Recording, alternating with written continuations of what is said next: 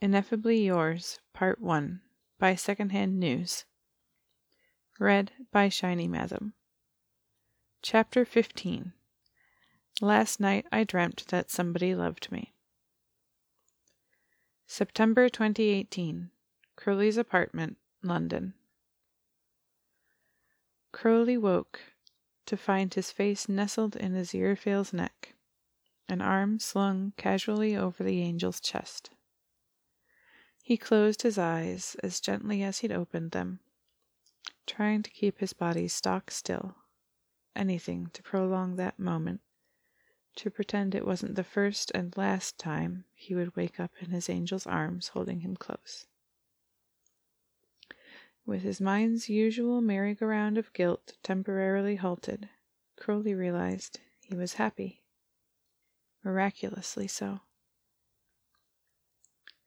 Aziraphale's eyes fluttered open just as a chink of sunlight stole its way through a gap in the curtains and painted the room with the golden light of dawn. Dappled shadows drew a checkerboard pattern across the bed, early morning warmth kissing their skin.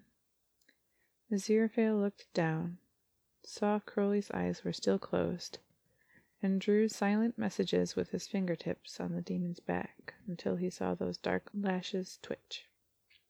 "You weren't supposed to be back for two days, Zerophel mused, as he shifted position to rest his cheek against Crowley's head, the words half lost in the demon's hair. "I can leave again if you like."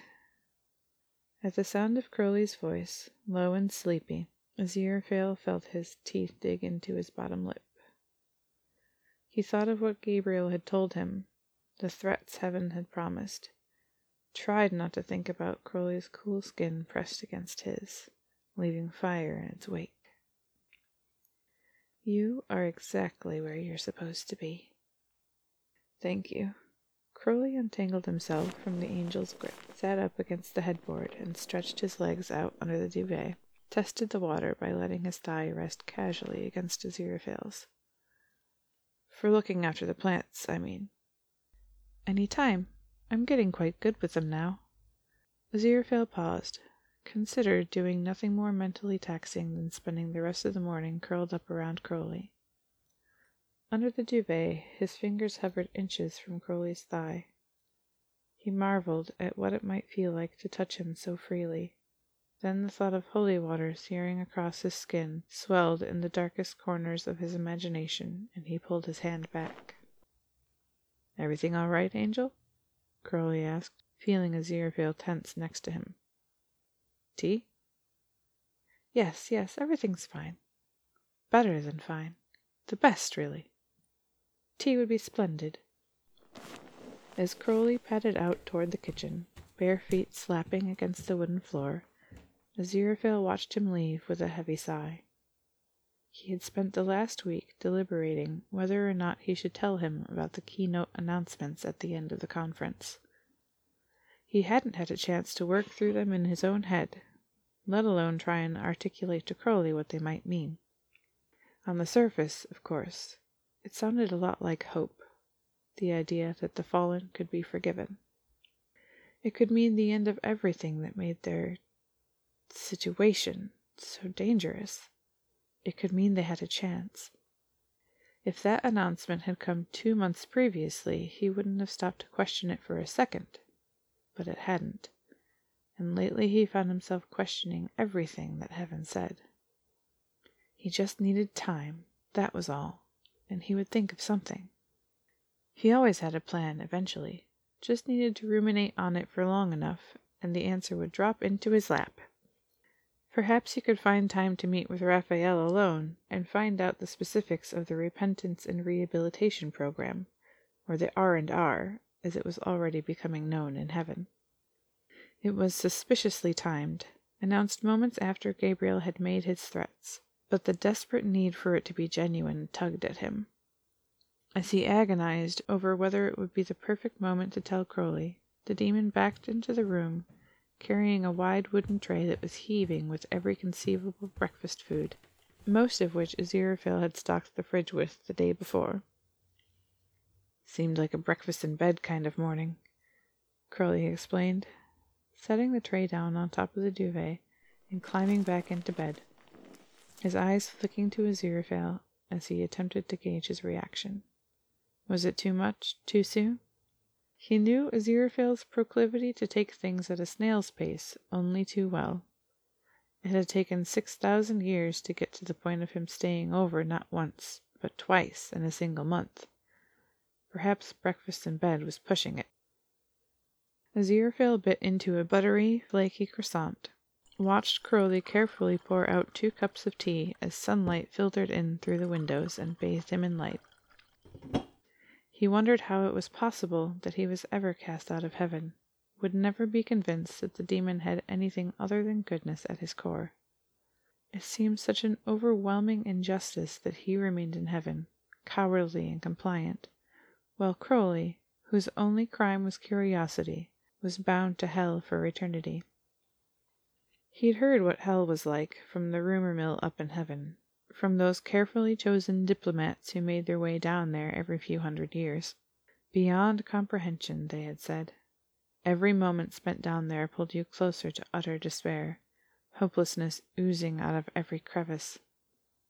He thought of his Crowley, who approached every dog he met with a smile that inevitably fell when they sensed his cursed soul and growled at him, who fitted so perfectly in his arms as they slept, who had been so patient with him for all these long years. He tried to imagine him spending another second in hell. It was almost too much to stand. He knew then that he would do whatever it took to take him away from that place, to build a world where every morning could be breakfast in bed kind of morning. He just needed time. You had a champagne reception and canapes. We had lukewarm celery and Elizabeth Bathory doing a cappella covers of songs from the fourteenth century. You know how I feel about the fourteenth century. Crowley thrust his head back against the sofa cushions to reinforce just how much he hated the fourteenth century, in case there was any doubt. Aziraphale had never understood why he had such resentment for the time period. It had been the birth of the Renaissance, at least. All style, no substance. That's heaven's problem.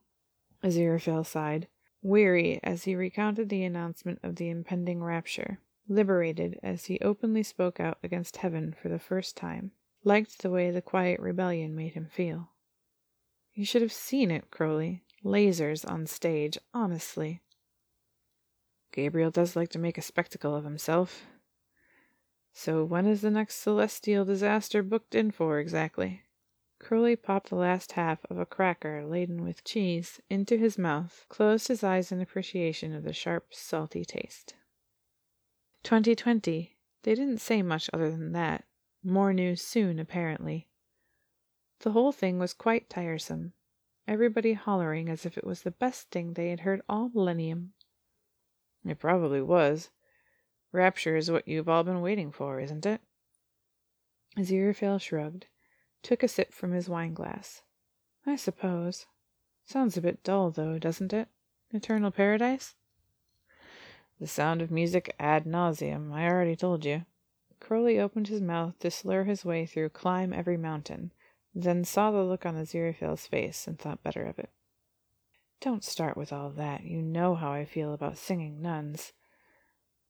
Mm, not up to snuff with the chattering ones. Crowley smiled, thinking back to the nuns at Saint Beryl's. He'd always had a soft spot for them. They treated him to the best biscuits whenever he'd visited pre-Antichrist delivery.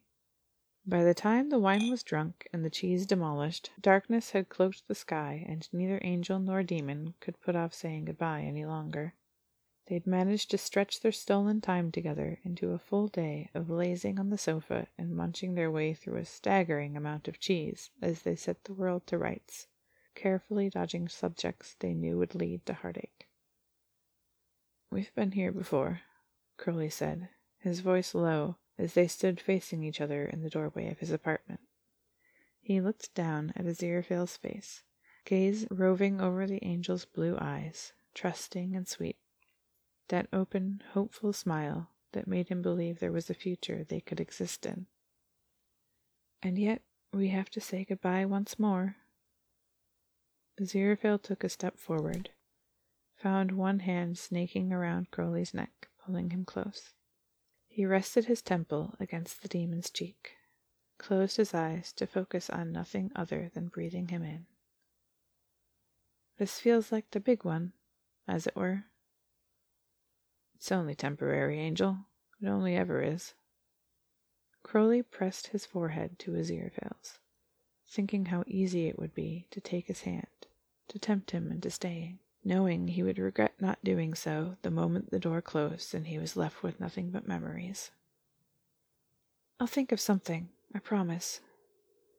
I will always find a way to get back to you. And then Aziraphale was gone, footsteps disappearing down the hallway, and Crowley was alone again.